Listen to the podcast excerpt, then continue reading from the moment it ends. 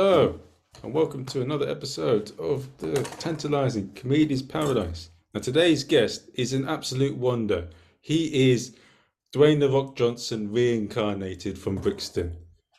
He's, he, he has a very colourful life. He's gone from being in the car boots of a car, of some very dodgy men to being in prison for seven years to now helping change people's lives. He is the remarkable Junior Atkins. Yeah, love that, that was an intro, wasn't it? was it better than the last one? Uh, yeah, a bit on par. Yeah, the, the Dwayne, uh, the Dwayne Rock Johnson reincarnated from Brixton. but yeah, I'll take that. Oh, why not? and, and and how's the cat doing? Is the cat all right? Cat's yeah, cat's having a kip here. I've got one on there on the footstool there as well. They're chilled out, they've eaten, they're relaxed. They're just like I've eaten, the cats have eaten, they're chilled. Now, for anyone that doesn't know about you, tell us a bit about your life story in a short summary of how you became a man that helps re- rehabilitate people and help people better their lives. Okay, so uh, well, I, I, grew up in South London, uh, Stockwell Park Estate, which is dead in the middle of Brixton and Stockwell. Uh, grew up there with my brother, my mum, and my dad. Uh, my mum and dad were only young by the time they had me and my brother. They were like 18 by the time they had us. Um, my dad was a bit of a career criminal. Uh, my mum was a hard-working woman, you know, put, putting food on the table for me and my brother.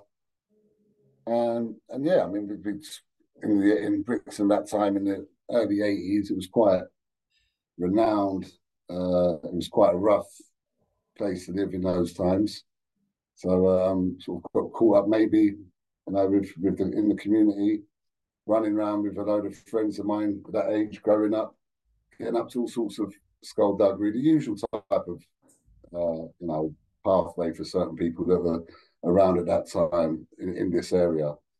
So um, yeah, started off petty crimes, fighting, gang stuff, you know, going on to other things, burglaries, robberies, drug dealing, drug taking, drug dealing, in that order, or whichever order, together, um, and sort of growing up from there. So yeah, so we went from being young kids just running around the estate to sort of um, probably being, I don't know, what's, what's the word, word for it? Really, just sort of, just completely off the rails, basically, in terms of every, in, in in every sense of the word. Okay, and what about what didn't you you like your father was uh, was uh, was was involved in crime beforehand, right? Hmm? Yeah, against the cat. Had enough now. Already. yeah, yeah. So my, my dad was already, like I said, he was already like a criminal, career criminal involved. You know, he, you know, um, he's running around with the sort of the older, the older statesmen and gangsters of, of South London. So it was, it was all pretty normalised for me you know, coming down in the front room, sitting in the front room with my dad, all these mates all smoking cigarettes and plotting plotting moves here and there. So um, yeah. So was any of it like lock, stock, and two smoking barrels? No, I should have said that. um, I don't know. Maybe for maybe for someone like yourself, looking from the outside looking in, it might have looked like that. Yeah, it was pretty serious. being in the middle of it. So uh, yeah, big lot of stock and uh, two smack barrels more for the more for the big screen and more for the the little screen. Ah, but no, but what's the what's the misconception that people have in that environment, growing up in that environment, that you think people often have? I mean, so what, what do you mean misconception of what? What do you mean? Sort of like well, well I, I, suppose a misconception could be that you know it can sound pretty rough and it can sound terrible to some people. It can sound traumatic. That I saw things that happen. I saw a lot of violence. I saw you know um, you know things that young people probably my age wouldn't normally normally see. Um, but for, when you're actually living in it, you know, I mean, my mum and dad, you know, I mean, especially my mum. I mean, she was uh, she was the, the the main provider here, and she done everything she can for me and my brother. We had a nice home. You know, uh, my dad might have been out doing what he was doing, drinking, robbing banks, whatever he was doing at that time. But, Um, in terms of inside the house, we had a nice home. You know, a loving home, caring home. Hmm. We didn't want for anything. And what? Yeah, okay. And and what? Um, but what was the what's what was the area like? Was there was there? I mean, a lot of people often assume that when you there was also a lot of love in the area, even though there was a lot of bad things going on. It was a it was a community. I mean, it, it was a, a rough community if you wasn't from around here, but if you grew up here, it's what you know, isn't it? The minute I walked out the door and I made friends, I mean, I'm still I'm still very lucky to say that 40 years later, uh, I'm still friends with the with the guys I made friendships with when I was seven. We're all still, you know, the ones that are still about. Um, you know, it's not in prison or you know or dead. We're still we're, still mates today. So uh, so it could be, even though it was a rough area, there was a camaraderie there. We've, we've been together for this whole time. Even though our lives have gone in different places, even to this day, I still talk to. I've still got friends that are pretty active out there. You know, they're doing their thing. That's fair enough. That's up to them. I don't judge them. Um, you know, and they, they see me, they know what I'm doing now. I'm not involved in anything. I'm literally just you know, working and studying and trying to be a better person for myself and my kids.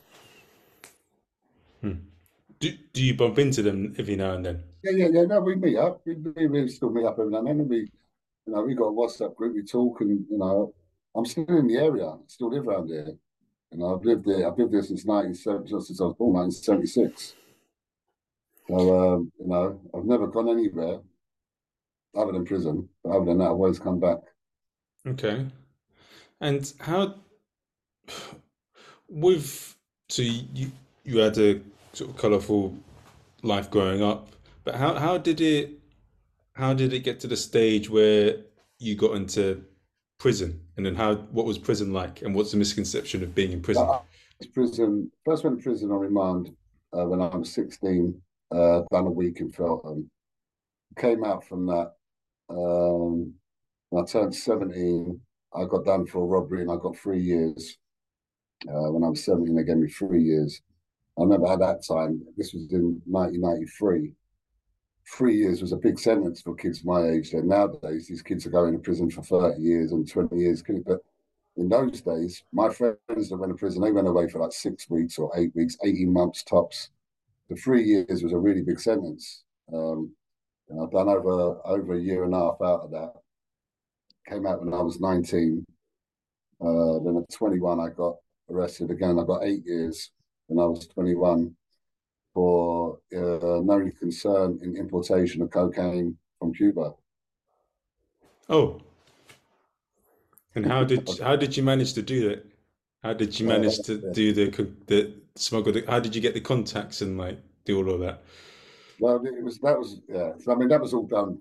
I, I was over in Cuba, spent a little time over there. Um, there was a few of us. There was four of us involved in it. I was, like I said, I was 21 more balls than brains. I mean, I, and I just really didn't give a shit. I, I had no fear of anything. So if an opportunity came up, um, and I said, "I'll do that. Why not? Why not just walk, go from Cuba to Gatwick with three and a half kilos of cocaine?" It seemed like a normal thing to do. It was all right, good money. Um, yeah, so obviously got caught, came back, came back, got to Gatwick. And the funny, the funny thing is, it was the first time I'd ever been on a plane as well. I've never been traveled before. First time on the plane, I went to Cuba and smuggled three and a half kilos of cocaine. So coming back through uh, Gatwick, you know, I'm like a fish out of water anyway, because I don't even understand what's what. I don't know where you go, I don't know where you walk, I don't know about the Green Channel, I don't know all this stuff that I don't know. I was 21, I was fucking coked out my head literally on so much cocaine in Cuba. I'd done so much. I mean, I, I came back whiter than I went out there. And it was like 30 odd degrees where it was. I mean, I'm really hot. And I was in a hotel room sniffing coke the whole time and planning, planning moves. So, um, so yes, no wonder I got pulled up by the customs officer anyway. That's, yeah. And What, what, so when you got into prison and all that, what, what, what were you expecting when you went into prison, before you went into prison? But what were the surprises of being in prison? Uh, there, wasn't actually any surprise. I mean, to, it, this could sound to people that don't understand. I mean, when I was growing up, I always knew that I was going to prison. It was just going to be, uh, you know, another. Uh, uh, I mean, there is cat. One second, one second.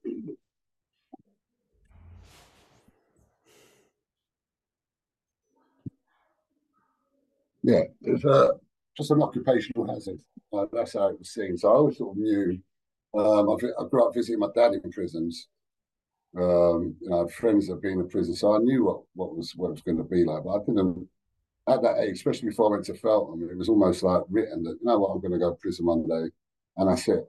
So when it finally happened, I was totally fine with it.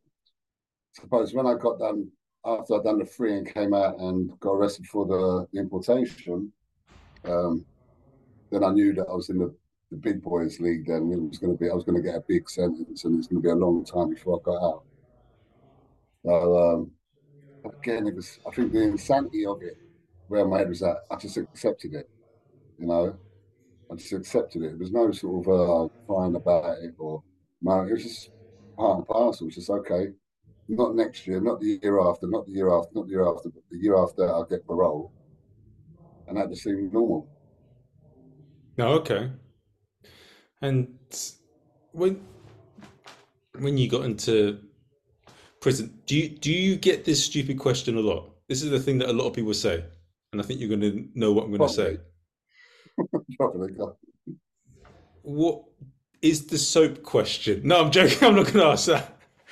I've seen the Naked Gun. How much of that is true? Naked Gun. Well, there's a scene in the Naked Gun where oh. the the guy drops the soap, and then yeah. then then they all jump out the shower and run that, away. That might be in America, but you don't see. You know, I've I've spent. Uh, you know, I grew up in prison. You know, so from the age of seventeen to twenty six, I was in prison, and I never see one one rape or anything like that. It's all bullshit. I think, you know, I, I, you know, I'm pretty sure it does happen in American jails. I'm pretty sure there's consensual sex going on in prison, uh-huh. but just men getting raped in showers that don't happen over here. Know, uh, yeah. That's just, it's, just a, it's just a nice little uh, myth and story that people like to say, oh, I got raped in showers, but it don't happen. No. And when you you told me this like in the last interview that you know prison I I watched another podcast I think with a he's, he's a, I think Sneaker, no, no not Sneaker, some other guy he Ghost he was called he was a former colonel but he says that there's a lot of bullying that goes on in prisons and he said that some of them would actually try and push people to commit suicide in prison. But what actually goes on in between prisons with the cellmates? What's it? What's actually goes on? What really goes on? See, I would I would sort of disagree with that because in Feltham, like the young offenders, there was a lot of bullying. I mean, the bullying was off the scale. You know, kids were getting bullied left, right, and centre. So like, you know, getting a canteen taken off them. Um, they'd be sitting in their cells and their people would make them sing nursery rhymes out their window, proper humiliate, bully, you know, um, uh, and that would go on a lot. In the adult prisons, you know, bullies are look, bullies are looked down on. You know I mean? If someone's a bully, they get it. You know what I mean? So there's a lot of fights going on, but the fights that are going on, if you're an okay person and you're not causing any drama and you're not a grass and you're not a nonce and you're not, you know, you can get through prison okay. Okay. You know? even the smallest fella. You know what I mean? Doesn't matter, you know, like because people don't like bullies. Like in, in generally in British prisons, in English prisons, you know, a bully's shunned upon. Now, if somebody's known as a bully, they will get it by the by the proper boys, because proper boys in prison ain't bullies. No, you know, the proper the proper top boys, they're not bullies. You know, they don't take no shit, but they definitely they definitely don't like bullies. Have you had any incident of that where you've seen someone that's a bully get get ironed out. Yeah, yeah, yeah. yeah it's a, a, lot.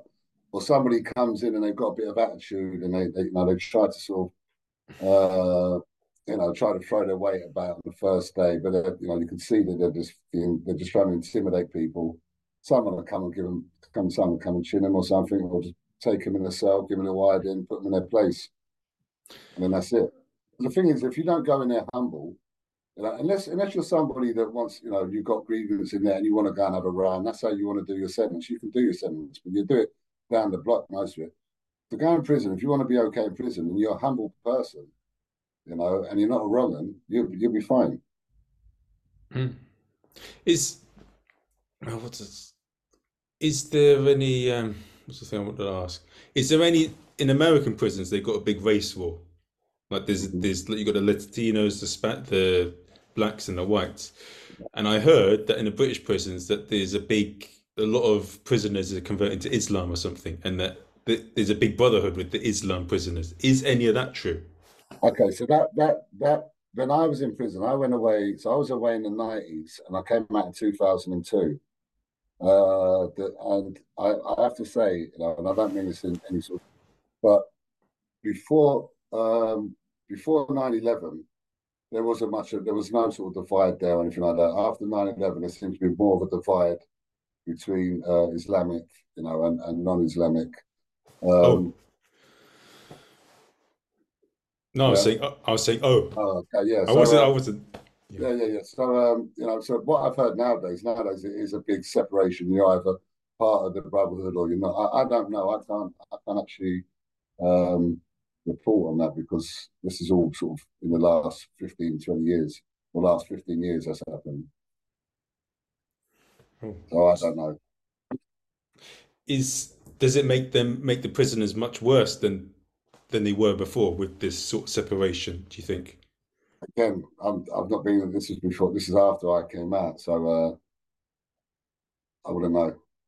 Okay, and we mentioned this before in the episode that didn't get put up, but you mentioned that there's a lot of skullduggery by not only the, the prisoners, but the actual prison guards. Can you tell us a bit more about that? I know you mentioned that they yeah, would say. What, you, you, what, the question was, was he was asking about how they get stuff in. Yeah. And, you know, and a lot of the times, obviously, parcels, so people people go on visits and they will stick stuff up their ass to get it in the prison. Uh, there's no uh, secret behind that. But nowadays the parcels are getting bigger, you know, because now you can't have you can't have tobacco. Um, so people pouches of tobacco, and and prison officers are bringing it in. They're getting paid a lot of money, a lot, a lot of money, just to bring in a, a two ounce pouch of tobacco. You an ounce of tobacco or two ounce pouch of tobacco selling for five hundred pound nowadays in prison. You know, so what's a twenty five pound pouch out here or whatever it costs nowadays? They're charging like five six hundred pound. Hmm. So a lot of prison officers, and you've got to remember as well, there's a lot of people in prison have got money. There's a lot of real, you know, some proper like earners have got money plugged away. And you've got these prison officers that are earning probably 30 grand a year. You know I mean? Tops, they've got a mortgage, they've got a wife and kids. So someone's going to come and um, offer them, I don't know, a thousand pounds just to bring something, they're going to do it. And they're doing mobile phones as well. And they're bringing phones. Now you've got the little tiny phones. You've got these little tiny phones that, that prisoners can have, but now everybody wants they want uh, smartphones because they want to use the internet and they want to video call their, their girlfriends and, and whatnot. So um, yeah, screws are bringing in. And you said that they'll be very subtle in the way that they would go about getting the money. Like you said that they'll mention things to prisoners who they thought of money. Say, "Oh, my daughter yeah. needs some help or something." How would they do it again? What was it? Was yeah? I mean, it happened to me. It happened to me a few times because uh, prison officers sort of be hanging around and be like, just sort of asking questions about you know how much the cocaine was worth, you know, just sort of things, and start talking about their own, you know, uh, their own hardships dropping little hints, thinking that probably I may have money outside, but I didn't. I was skint, so they got the wrong person. but uh, because of what I was in for, and I was in for importation, you know, there was a lot of them thinking, "Oh, let's have a chat." So I knew for a fact if I if I had the money, I, I knew who to go to. Uh, do you know what I mean? So there'd be certain prison officers that had already sort of marked my card that yeah, I'm I'm a bit short. So if there's anything going, I'll do it. And um, yeah, so yeah, very subtle, but you knew what they were doing. They were just trying to sort of like, you know, sort of do a little recce and find out who's got what. Hmm. That's true. Oh, okay, that that's was. Did it surprise you in terms of like what you saw there? I mean, did you actually see any situation where someone that you actually saw a rich prisoner actually sort of deal out with the prison officer. Yeah, I mean, you wouldn't. I mean, we wouldn't actually happen right in front of me, but we know it was coming. We knew stuff was coming in. We knew when stuff it was coming in. That was it. That's all we need to know. So they'd be like, right, we've got a load of stuff coming in. What do you want? And we put our orders in, and yeah. And and how was it for them, for the prison officers, when they got caught doing dodgy things and they became prisoners themselves? I Yeah. can imagine they didn't have a good time when they got got in.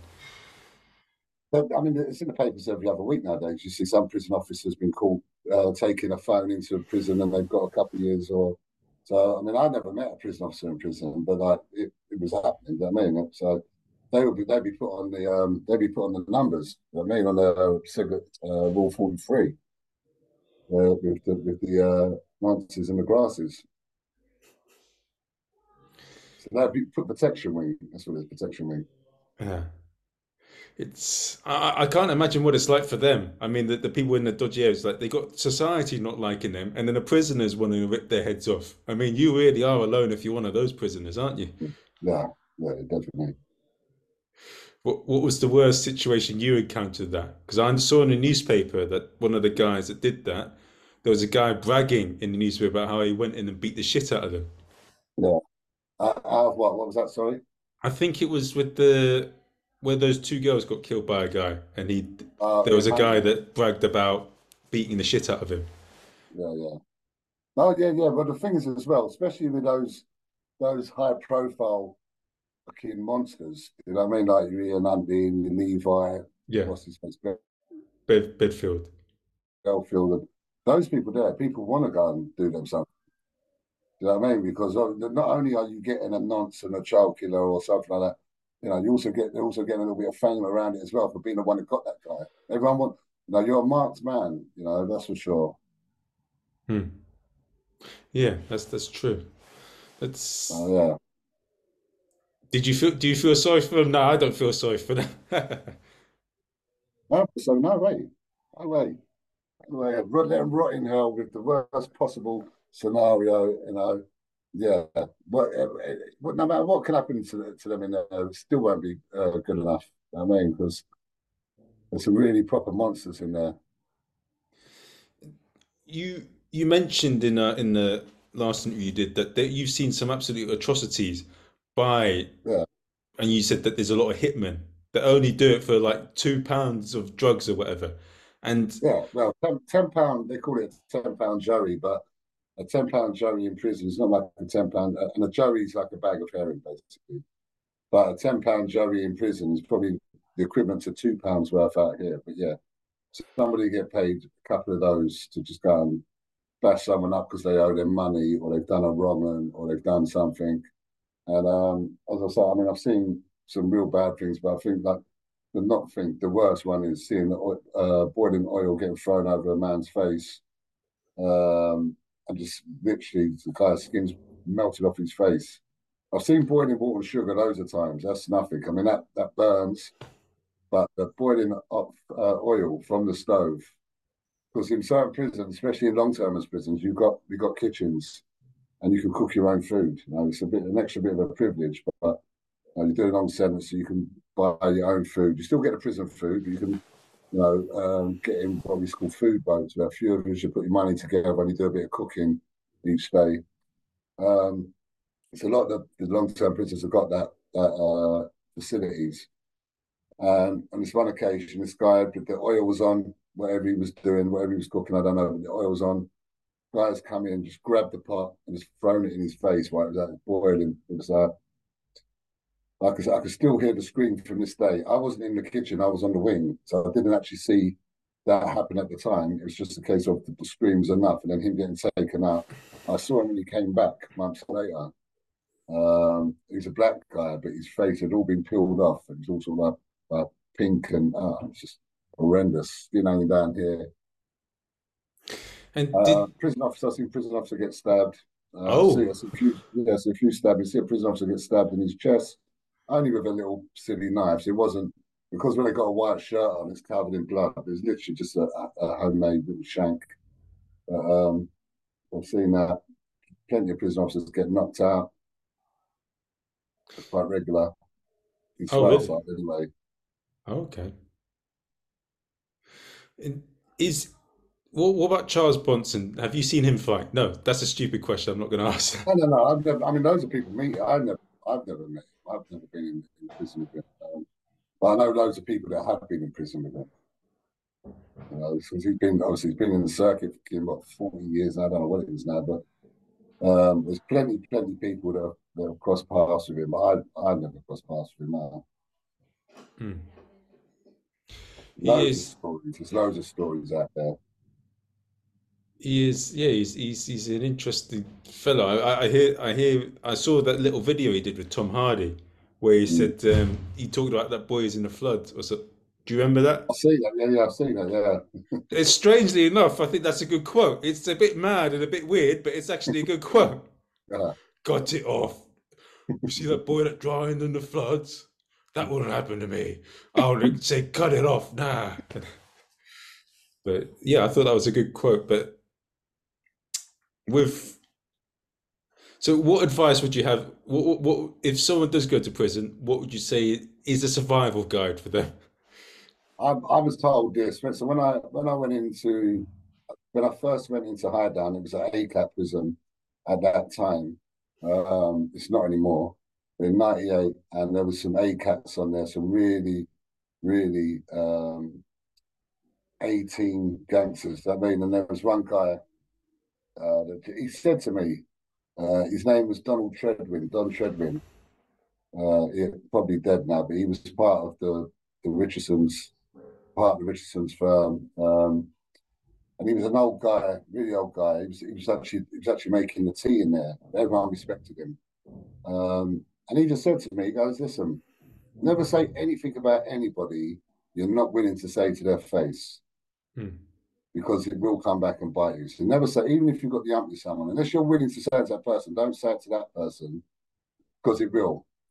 So only ever say what you're willing to say to someone's face. And that, that bit of advice there can seem like to you might seem like nothing, but in prison, you, as time went on, and I saw the amount of people that came unstuck because they said something about someone, and it came back to them, and they end up getting a beating because you know the um, um, what they call it, um, you know, nothing, you know, everything just gets about in prison. People talk because people people are bored as well. So, so people will say, "Oh, that, he was talking about you," just to see a bit of action.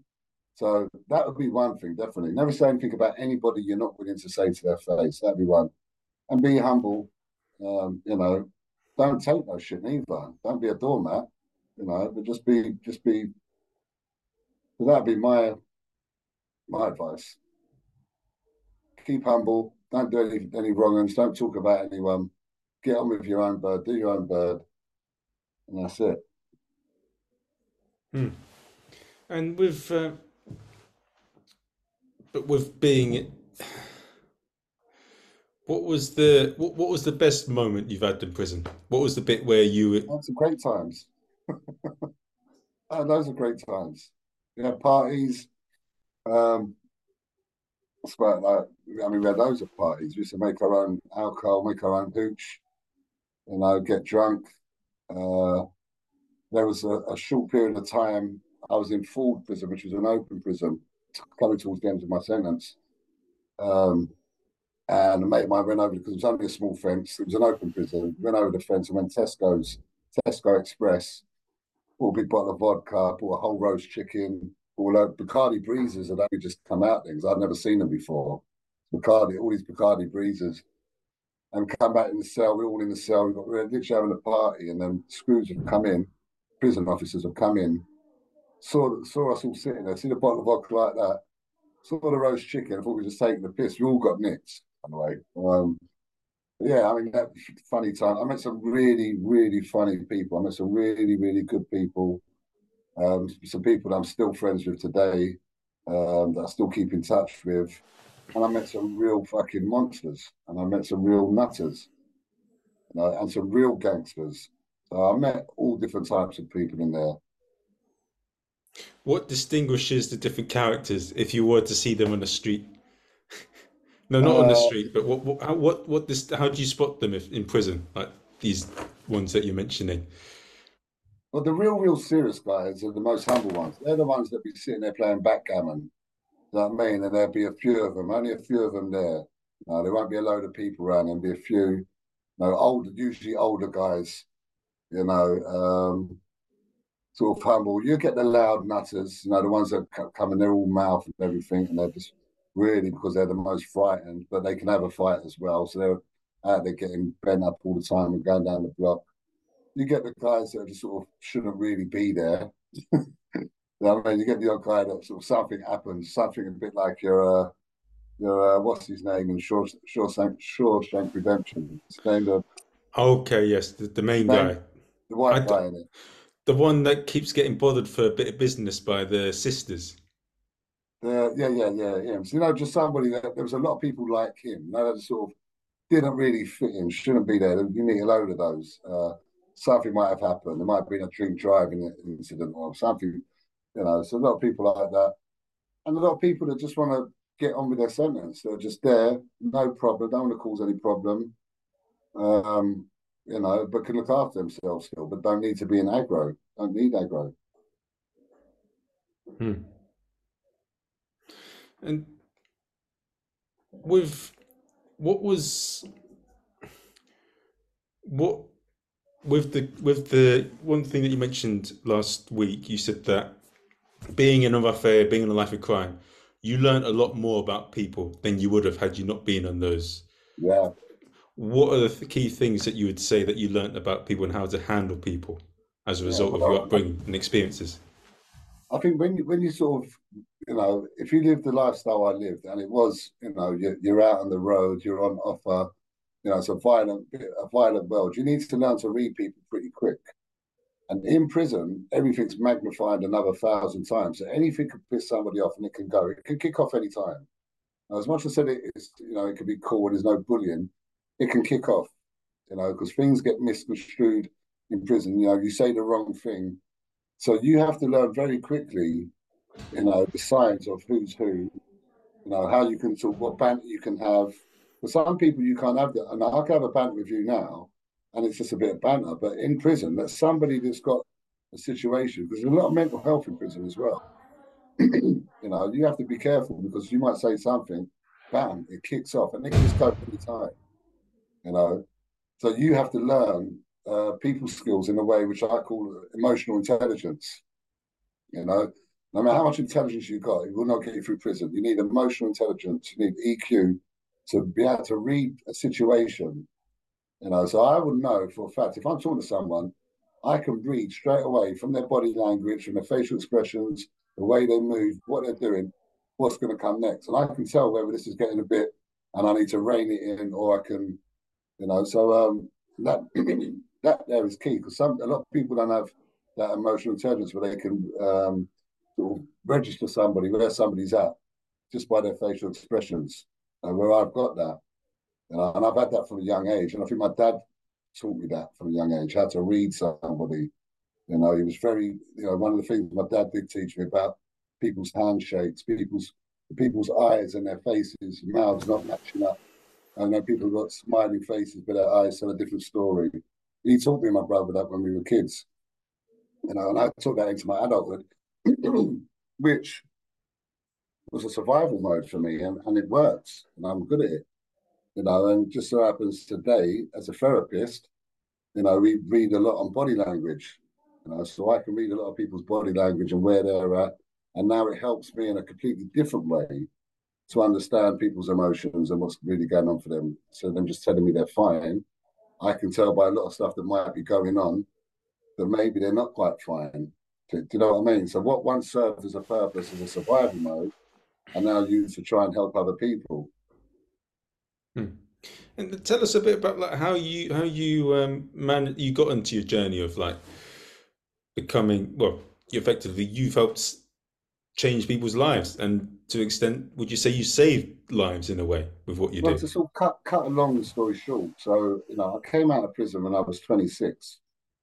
Uh, I came out, I met I met a woman, uh, we got married, uh, and we had this whirlwind relationship within like two and a half years, big wedding, da, da, da. You know, I lived with her in, in Kingston upon Thames. I was working as a security guard. It was a completely different life very quickly. Uh, I came straight out when it's a different life that I didn't understand, didn't know anything about. um, you know, and I struggled a bit with it, trying to be this normal living two point in house and a whatever.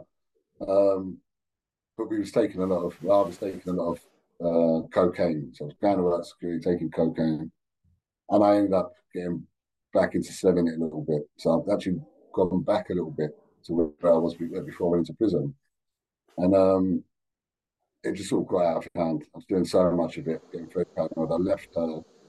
Um, I came back to Brixton, carried on selling. I'm selling bigger bits of it, um, but doing more than I was selling. I was literally just selling and sniffing. You know, I looked like I was doing okay. You know, I'd have an expensive shirt on and whatnot, and I could be in the pub and I could buy a few rounds and look flash. But really, I was just, you know, just treading water, just trying to sort of stay stay afloat. Um, but then the mental health kicked in. I was doing so much of it, the drugs got stronger. Um, and I ended up putting myself into a rehab. You know, there was a lot of stuff that happened build up to that. But so, you know, you need a couple of hours for that. You know, but long story short, I ended up in uh, a detox in, in North London called City Roads Detox, uh, which is no longer there, sadly, because it was a, a lifesaver. You could actually uh, refer yourself into detox there. Nowadays, you can't do that.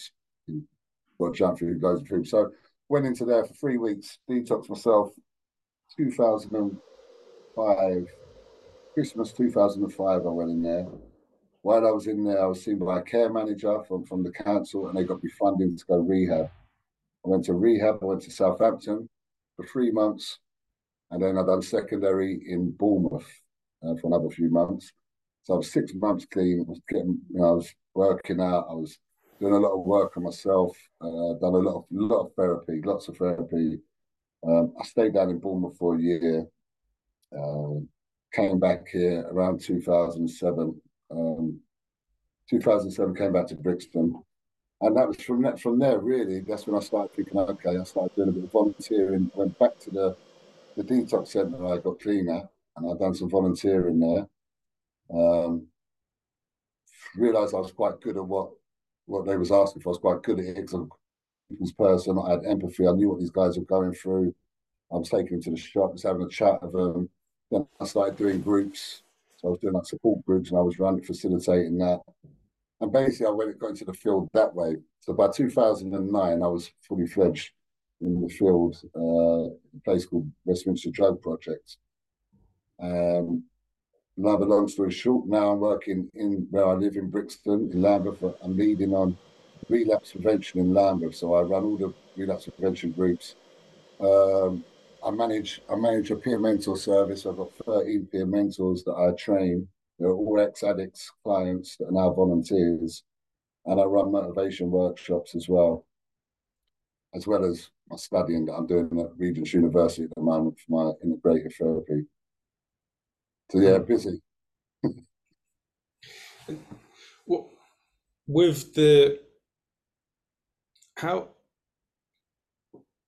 what's it been I mean, you mentioned it in the last podcast that you really there was a lady that you changed her life so much that she's now your colleague. Can you tell yeah. us a bit about? Oh, I, no, no, no. I would I would say that I had changed her life. So I, I, don't I don't ever take credit for changing anybody's life. So what I will take credit for is that I sort of help support them with their journey and give them tools to make them decisions themselves. So I've never say that I changed anybody, but there's I mean there's quite a lot of you know the um the outcomes from the work I do, there's a lot of great outcomes I've got I'm very proud of. Um, but I'm proud of them as people. Uh, and the one what we spoke about was just a, a, probably my, one of the main ones is that somebody was once a client of mine, you know, she was drinking, you know, she was, I mean, she drinking ridiculous amounts. I mean, you know, she could, she wouldn't have, she never had much longer out there. She would, she would have died. You know, we got her to rehab. She came out, she done three months in rehab. She came out, she came back to, to me in Brixton, attended all my groups, um, relapse prevention groups, teaching her tools around that. She started going to other meetings as well, AA meetings. She then became a volunteer. So I trained up, she became a volunteer. Um, I helped her get funding to go to college to study counselling, level two. Got her the funding, she completed that. So what do you want to do now? She goes, I don't think I want to be a counsellor. I said, I said, well, do level three and see. got her the funding. She done the level three. She completed that, and she went on. She finished her diploma. She, went, completed her diploma. Um, she then she's now now she's six years. She's six years sober now. She now works in my office next sits next to me, and she's got her own. She's got her own um, uh, caseload of clients that she sees, and she's also a qualified therapist. So she works three days with me and two days in her own in her own surgery. So yeah, I mean that's great. I mean that's what I do this for. You know, there's there's lots of them, but I would never say that I changed them. I, I don't. I'm not that powerful. I'm not that great, but I, but I will support them in, in in making making sort of support them around those changes that they need to go through. Yeah. One of the thing, the two things that really stood out for me, t- two things that really stood out to me in our last chat were like, you mentioned that even if people have been through a background where they can understand the people that you're helping, some of them aren't very good because they don't have empathy, they're not good listeners, they don't have good people skills. And you said that the main things, no matter what background you're from, to do well at this job, are good people skills, empathy, and yeah. non-judgmental. Yeah, the reason the reason why I say that as well because like I said, a lot of people come to my office and they want me to be their key worker. You know, and there's a few of us in the office that have all got backgrounds or all you know, got some sort of understanding of the street or whatever. But there's also I have a few colleagues that haven't got that, but are very good at their job.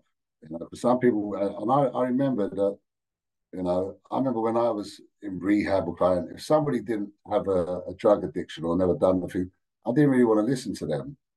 And I only listened to people that, that was like me, that sort of looked like me, or they were like me in, in some respect. Um, but I never really got that much, you know, it, it, it was great because it was inspiring. So I was inspired by them. But it was actually like a, a middle-aged old white lady, um, posh, uh, very posh, middle-class counselor that I got my most learning from because when I was bringing stuff to her, she was coming from a completely different angle. She she was loving, she was caring.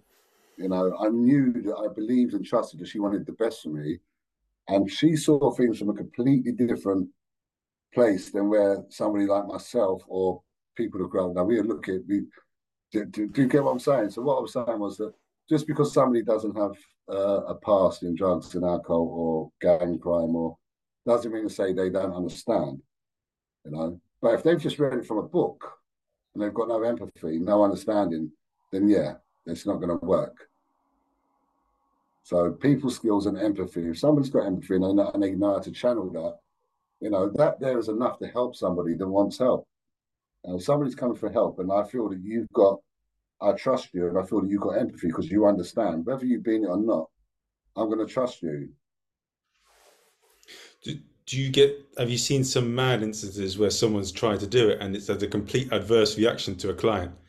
Like yeah, yeah, yeah, yeah. I, I mean, I've worked, and this is the other thing. So I've worked with people that are just a bit like myself that have got been in prison, been in addiction, been in a lot of violent situations, and they're working in the field now, which looks great and inspiring, but they're shit. They're shit at their job, you know, because what they do, they they would sit in a group and they would talk all about themselves. You know, it becomes their show, you know. They forget that it's about the client and not about them, and they just want to talk about their own experience, and it just becomes fucking. Now, the one thing I, I mean, I, I talk on the on these podcasts, I talk about my life, but I don't do this in my in my um in my groups. You know, in fact, I don't even do a check-in. You know, it's not about me. It's about the guys that are here turned up today. And you do get some people because they do know it all, or think they know think they know it all. They would just talk the whole lot, and people just listen, and it just becomes like a bloody preacher show. And then they walk out of there and forget it all in five minutes because that hasn't come from their own vocal cords. And is it that to do with ownership as well? Like you've yeah, I mean, I don't think so. I think ego. I think some you get two types of people, that, and I say this a lot. Two types of people that come through recovery, that have been in addiction, been through hardship. You either get the uh, the grateful, or you get the entitled. So you get certain people that think they're entitled because they've been through it. You know I mean? Well, I should have this and I should get this. And then you get the ones that come through that are very humble and grateful for, for the chance to have another gut life these are the ones that go go the furthest on this. You know, you see the ones that have been there, and, you know, and they give it all that, and they took. You know, you see them on fucking James English chatting shit. You know what I mean? Oh. Like, you know, you know, just sort of like, you know, just in terms of, you know, just sort of full of ego. There's no humility there. You see the ones on there, just uh, I should, I should mention James, but you know, you see some really humble ones, but you see a lot of them guys that think, because they've done it, they're Ah. told, yeah. You know You what know- I mean? I I did speak to yeah, it does does feel with some of them with James English that they're being blustery, like they're trying to I know a inflate few themselves. people have been on there. I know a few people have been on done uh, interviews with him, you know, and they've been genuine, genuine guys. But some of them, the point point being is this: you get some people that are just so full of ego, and the thing is, for me, if you're genuine, and I genuinely want to help people, that's what I'm about. You know, I'm genuinely want to help people. I genuinely want to better myself. I genuinely want to be the best version of me, so I can help other people as well. You know, there's no ego here. Even though I can come across it sometimes when I'm talking about something, but there's definitely no ego. You know, humility is is a key factor for me. You know, and I'm not judging anybody, and I just want to help as many people that I've been in a similar situation to get from that to where I am now. That's that is my goal. As many people as I can. Now, one of the things that we said in the last podcast was, and this is something that I watched in, I didn't want to say what it was because, well, when you do a lot of things, not everyone is your friend in the course or whatever. So I didn't want to reveal, maybe I'm sounding dodgy saying this, but I don't want to reveal all my thoughts and ideas to people that I'm not necessarily friends with. Um, but the thing is, um, have you seen the episode with uh, Guy Ritchie?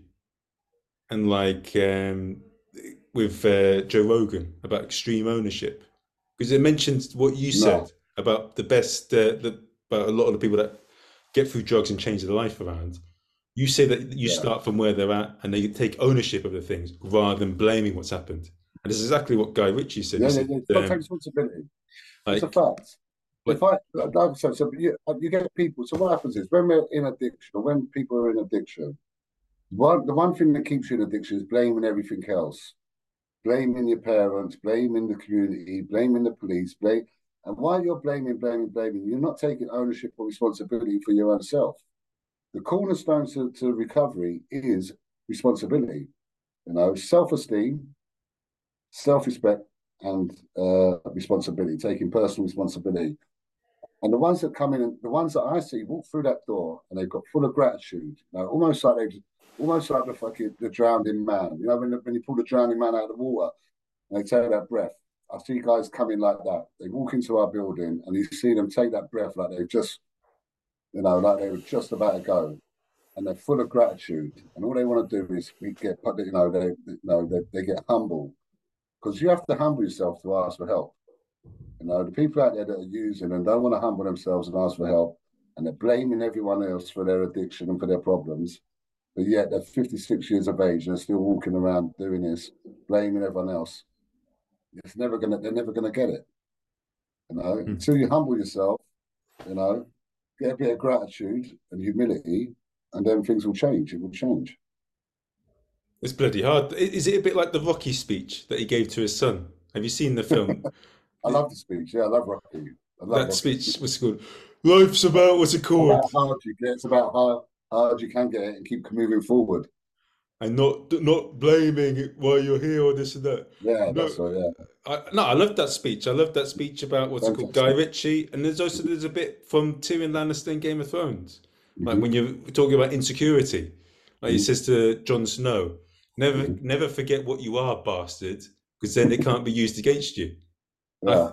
These are things are hard to put in that I want to try and put in with myself, but I love these things. I feel that that Yeah. that is something that you, your weaknesses, you hold them as armor, you accept them as what they are, you take ownership, and then you try and change things. Mhm. yeah. That's it. That's it. You sussed it. You could go and do my job. Oh, I'm sounding like, like a right arrogant prick here, aren't I? I'm that's it. I'm no, finished. no, no, not at all. Not at all. You're all right. But that's what I feel. Like I, I get all sorts of insults all the time, like in the course and like other things. People get all sorts of funny ideas. But if I if I didn't take this, like yes, this is me. This is my weaknesses. I ain't perfect. I've got a lot to work on. But if you don't like it, fair enough. Oh. Fucking hell, sorry, man. No, no, no, that's fine. I feel like I'm doing a bit of therapy here. I feel it feels good. Yeah, I need to pay you now. but I could. I'm just. I've seen the change happening in you. You've gone from this sort of timid guy. And I fuck this. I'm gonna fucking take responsibility for myself. I don't know. Some sometimes the podcast, I feel it's a bit of both. I do the therapy for the comedian, another person, and then sometimes I get a bit as well. Yeah, there you go. Everyone's a winner.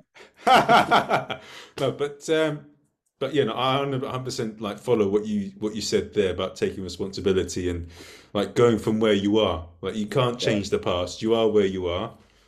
What, what's can't the point of moping about it? Just fucking yeah. get on and do things. Yeah, exactly. There we go. Inside. Now, for anyone that's listening to the podcast right now, what advice would you give to them in like if they're struggling, if they really, you know, if they're losing hope that they can change their life around, what's one thing you would say to them? One thing I'm saying there is help out there. You know, people have to believe that as well. I know because a lot of people say there is help. There is help. You know, you've got to reach out. One of the toughest things you're going to do, and I, I always use this analogy. You know, um, just before just before the sorry, just before the caterpillar, um, just before the caterpillar turned into a butterfly, he thought life was over. Thought his life was over, and then it became a cat uh, butterfly. The same thing with with this. You know, if you're suffering with, with uh, especially with addiction, mental health, you feel like you're at that end where nothing's gonna, you know, where life is over. There's another. You just got to push that one more, one more, push through, make that call because there's plenty of numbers out there as well. There's plenty of small numbers. I mean, you, you can start with the Samaritans if you if that's where you want to start with. You can start with Samaritans. They've got all the details to every service in your area, but it's just about just not giving up and just sort of reaching out for help. You need to reach out. There's so many people there that don't want to reach out, don't want to ask for help. You know, and that's that's what's killing a lot of people out there. You know, I've got people that come into my centre that lived in Brixton all their lives, never knew what that centre was walked past it for 30 years.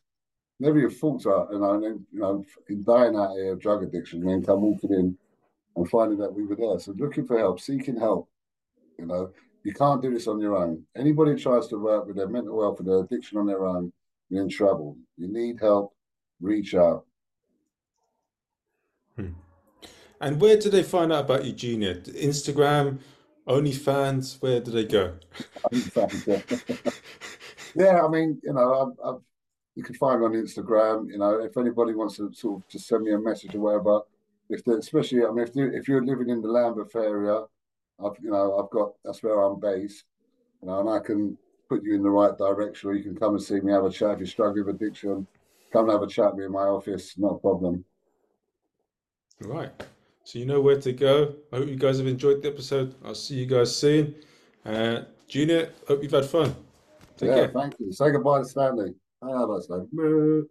Isn't that the Liverpool knife thing? Don't they say it's you late mate? Do you know Stanley? Stanley, yeah. That's what she was named after. Oh, okay, fair enough. Oh, so, joking, guys, don't mess. Okay, be careful, guys. Oh.